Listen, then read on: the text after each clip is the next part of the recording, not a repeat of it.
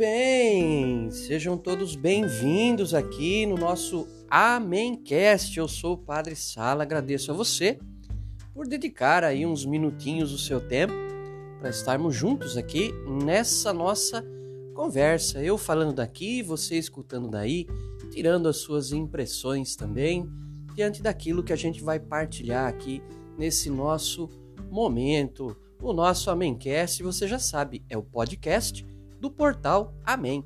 Podcast raiz, não é? Hoje em dia, os podcasts, principalmente aí por causa do YouTube, onde nós temos imagens, eu quero imagens, os podcasts estão é, virando praticamente programas de TV, talk shows, né? Programas de TV. Mas aqui no Amencast a proposta é outra, que a gente é, é podcast raiz. Você no intervalo do seu trabalho, na sua pausa para descanso, na sua corrida diária, no seu momento de exercício, ou tomando banho, lavando a louça, dirigindo, estando no trânsito, no busão, você pode é, acessar aqui o nosso Amencast para a gente partilhar, trocar uma ideia aqui, tá legal? Você está sempre convidado a conhecer o Portal Amém nas outras plataformas das redes sociais. O nosso Instagram, arroba Portal Amém o nosso canal no YouTube. É, entra lá no YouTube, digita assim, Portal Amém. Você vai encontrar lá o nosso canal no YouTube, onde nós temos ali o artigo ao vivo, toda semana o artigo do Padre Sala para você ler, refletir. Você vai encontrar também o programa Amém, que a gente faz já há 10 anos na Rádio Nova Itu 105,9 FM. A partir desse ano a gente está fazendo também pelo YouTube. Então você encontra lá no canal do YouTube o programa Man, toda segunda-feira ao vivo, representação na terça-feira na Nova Itu FM, este ano contando também com o apoio da Web Rádio Brasil Imperial.com.br. Esse Brasil é com Z, diz a Bumba, né? Do meu querido amigo César Jacques, que sempre me ajuda lá nas transmissões pelo YouTube, não é? Eu não posso deixar de convidar você a entrar também no nosso site amém.tel.br. Esse tel é de teologia. Então você entra lá em amém.tel.br, vai ler lá os nossos artigos semanais, vai também ver lá o nosso convite para participar do nosso grupo de estudos virtual, o nosso greve, né? Também toda segunda-feira a gente se reúne é, para refletir sobre algum tema da fé da vida, não é? E você também pode encontrar o canal do Portal Amém, né? O perfil do Portal Amém no Facebook e também no Twitter. No Twitter é @amém_portal. De vez em quando o padre entra lá para comentar alguma coisa que está acontecendo no Brasil, no mundo, na igreja, na sociedade. Muito bem. Esqueci alguma coisa? Ah, esqueci aqui a produção. Você também pode fazer parte do nosso grupo do Portal Amém no Telegram. Isso, o endereço é o mesmo do Instagram, arroba Portal Amém. Tá certo? Muito bem. Meus queridos, minhas queridas, hoje então, é, feitos os nossos convites iniciais, quero falar para vocês, eu sei, graças a Deus, já está passando, né? Já está passando e gostaria de compartilhar com vocês algumas impressões a respeito desta pandemia que desde o ano passado, não é? A gente teve que testemunhar, teve que sofrer e que causou tanta confusão no mundo inteiro, em todo o planeta, não é? A primeira pandemia, é, vamos dizer assim, compartilhada em tempo real, principalmente por causa da velocidade da comunicação dos dias atuais, não é? Olha, eu vou falar para você, são impressões muito pessoais, tá? Eu, como você já sabe, eu gosto de estudar, eu sou da imprensa, eu gosto de verificar, checar fontes, eu gosto de estar em dia com o noticiário, eu gosto de um noticiário isento, imparcial, honesto, que vamos e venhamos, né?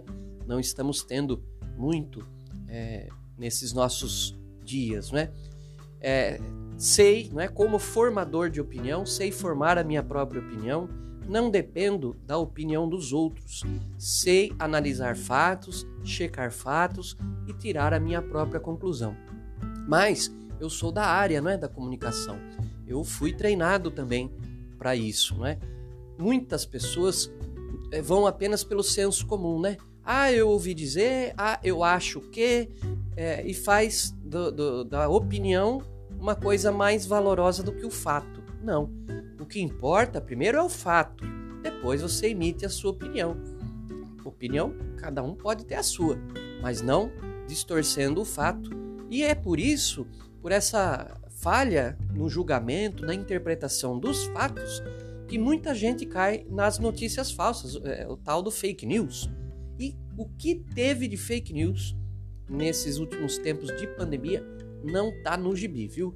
Muita coisa que parece que a humanidade caiu de paraquedas e parece que esse tal desse vírus é, chinês é, foi o primeiro vírus né, que, que, que a humanidade conheceu.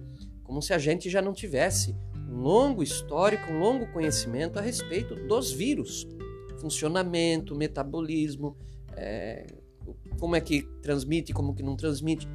Tudo isso, não é? A gente já sabe alguma coisa. Claro, é um vírus novo? Sim. Temos que aprender a lidar com ele? Sim. Mas olha, as coisas foram exageradas, exacerbadas num ponto tal, inicialmente e até mesmo depois, né, que, olha, não digo nada daqui a alguns anos, uns 10, 20 anos, é capaz dos nossos filhos e netos olharem para a gente e falar assim: olha, como vocês foram bobos naquela época, hein? Porque, claro, ninguém está negando a gravidade dessa situação pandêmica, ninguém está negando que ela foi é, é, grave em termos globais, mas também não foi o apocalipse, né, gente? Então a gente tem que colocar as coisas dentro das suas devidas proporções. Aliás, esse é um outro problema também que muitas pessoas têm em relação a como lidar com a realidade do mundo, né? É a desproporcionalidade das coisas. É, as pessoas às vezes julgam um, um assassinato, uma chacina, algo banal e desimportante. E dão importância para outras coisas. Ah, é a separação daquele casal de artistas, que nem é tão importante assim. Então tem a fake news, tem a falta de informação, tem a informação falsa, tem a informação distorcida, tem a desproporcionalidade. E olha, tudo isso é, entrou no mesmo balaio nesses nossos tempos de pandemia para ajudar a confundir a nossa cabeça, para colocar o pânico. É, não é o pânico da rádio, tá bem? Ó, oh, o padre tá impossível. Né? É, não é assim, colocar o medo no coração das pessoas. Então, vou compartilhar com vocês aqui algumas impressões, são da minha experiência pessoal, é, desde que essa tal de pandemia veio nos assolar a todos, né? Então, queridos, veja, a primeira vez que eu ouvi, né, que eu li algo falando de pandemia, foi em novembro de 2019. Veja só, hein?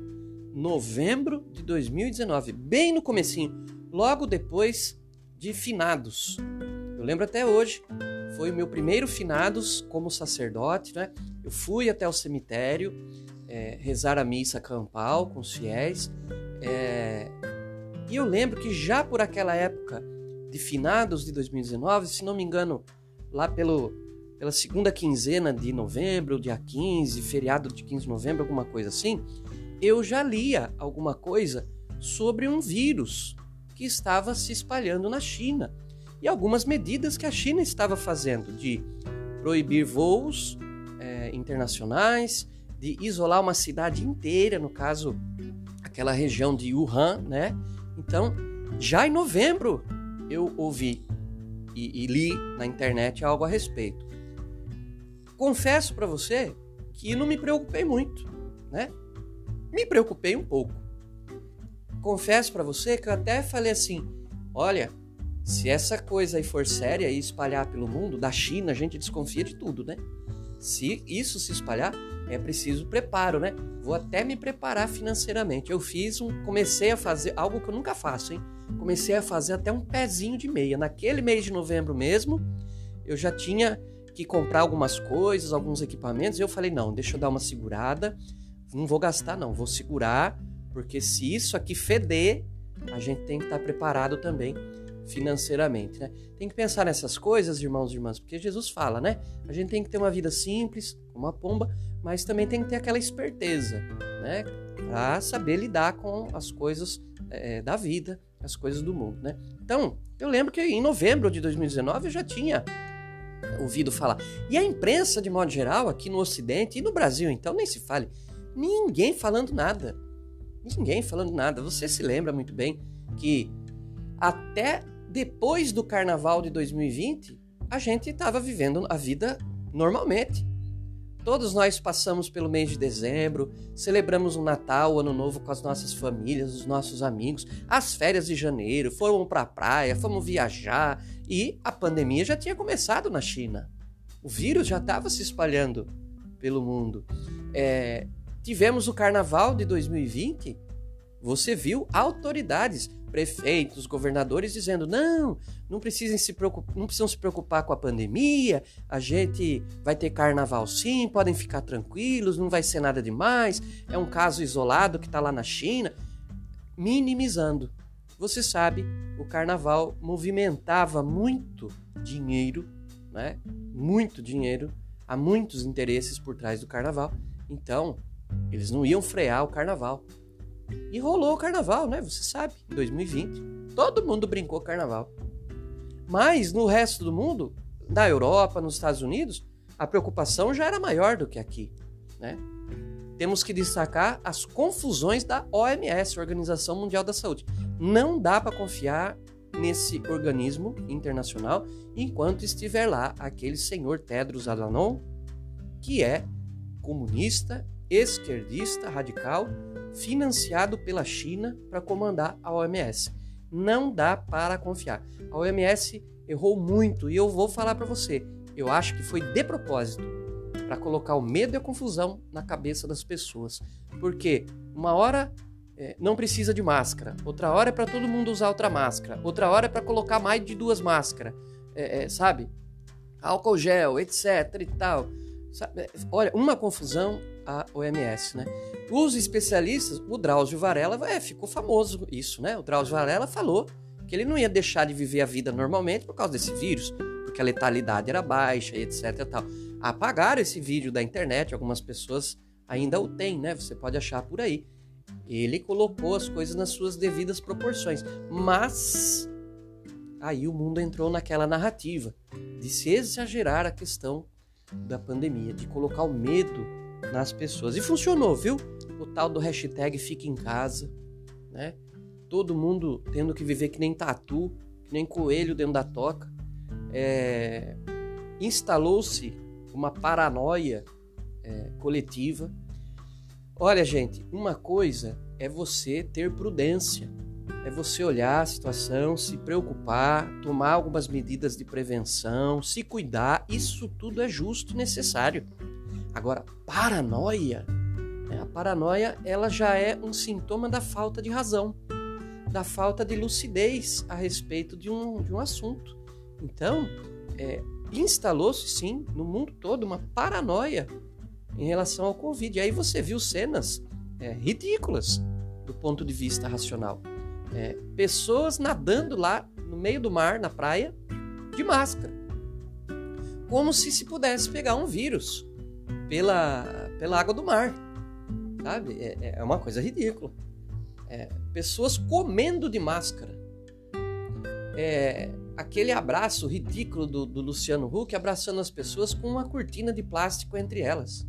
Sabe? Umas coisas também, gente, feitas por puro marketing só para demonstrar um certo bom mocismo, né? Olha como eu estou preocupado, eu estou vestido com, até com a roupa dos astronautas da NASA aqui, para que eu não contamine ninguém. Olha, então veja, a gente tem que dar um desconto, porque é uma coisa nova, um vírus novo e todo mundo estava aprendendo. Mas naquele primeiro momento de pandemia, houve muita paranoia e muita desinformação que causaram confusão na cabeça do povo e afetou a vida de todos nós, porque parou-se o ciclo da indústria, do comércio, dos negócios, muita gente perdeu o emprego, muita gente teve que ficar na mão do Estado, né, recebendo algum tipo de auxílio, de ajuda do Estado, o que nunca é bom, porque o Estado começa te ajudando e depois ele te escraviza. Né? O Estado é assim, ele quebra suas pernas para depois te vender o par de muletas. Então, tem que ficar muito atento quanto a isso. Foi um período de muita confusão. Primeiro a gente achava que esse vírus se espalhava de todas as formas, né? Pela água, pelo ar, pelos objetos que alguém contaminado tocasse. No primeiro momento, né? Eu vou falar para você. Eu andava com óculos protetor, eu andava com luvas, sabe? Eu andava é, com máscara. Eu fiquei também preocupado. Porque, num primeiro momento, a gente não sabia com o que estava lidando. Foi só com o passar dos meses é que a gente foi entendendo mesmo a situação. Muitos dos ditos especialistas erraram feio, sabe? Teve quem dissesse que por causa do vírus chinês, nós teríamos no Brasil algo em torno de 10 milhões de mortos. E não foi o que aconteceu. Né? Eu não vou dar a contagem aqui, porque não é o caso, não me interessa. E, e, e, você, e também, essa, essa, contagem a gente tem que acompanhar em tempo real. Não adianta eu falar agora aqui, você vai escutar o podcast e depois já mudou o número, né? Mas nós vimos que a letalidade do vírus ela não era tão alta quanto se imaginava, graças a Deus. Pessoas pereceram, faleceram, vidas perdidas, eu, você, todos nós perdemos amigos, parentes, isso é sempre, sempre triste. Mas é o que eu disse, a questão da proporcionalidade, né? Da devida proporção. Gente, o que, que é mais grave? Morrerem 10 milhões de pessoas ou morrer 1 milhão de pessoas? É mais grave morrerem 10. Que bom que a pandemia não foi tão grave. Porque se fosse uma pandemia com um vírus letal, ao estilo da peste bubônica, da peste negra, não é? Como se falava lá na, na Idade Média, olha, aí sim a gente ia ver um grande caos, um grande medo, porque inclusive hoje a questão do trânsito das pessoas entre os países no mundo inteiro é muito maior do que naquele tempo, né? Então, naquele tempo da gripe espanhola, tudo ficava meio restrito a uma região, porque a velocidade dos transportes, das viagens também era menor. Hoje, isso já não existe. Uma pessoa que hoje está em São Paulo, é, depois de amanhã, ela já pode estar em Hong Kong e no dia seguinte na Austrália e no dia seguinte nos Estados Unidos. E é claro, os vírus viajam junto com a gente. Vírus, bactérias. Faz uma pesquisa aí no YouTube para você ver quantos tipos de bactérias você carrega na sua pele. Na sua pele. Normalmente. Normalmente. É, e, e quem cuida de que a gente não tenha doença o tempo todo é o nosso sistema imunológico. E então, é por isso que a gente consegue conviver com vírus, bactérias. Para alguns a gente precisa de vacina, né? Quando a gente é criança, toma as vacinas lá para sarampo, para tuberculose, para tuberculose não, para sarampo, pra, ah, toma lá aquelas vacinas, a tal da vacina tríplice, né? Eu, para vir para Roraima, tive que tomar novamente a vacina para febre amarela, vacina para tétano, né? Tem que estar tá com a carteirinha de vacina em dia, né? Mas veja, em relação a esta pandemia, muita confusão instalada na cabeça das pessoas. Então, no primeiro momento, irmãos, eu não, não achei que seria tão grave assim e que não tra traria tanta confusão para a vida das pessoas em geral.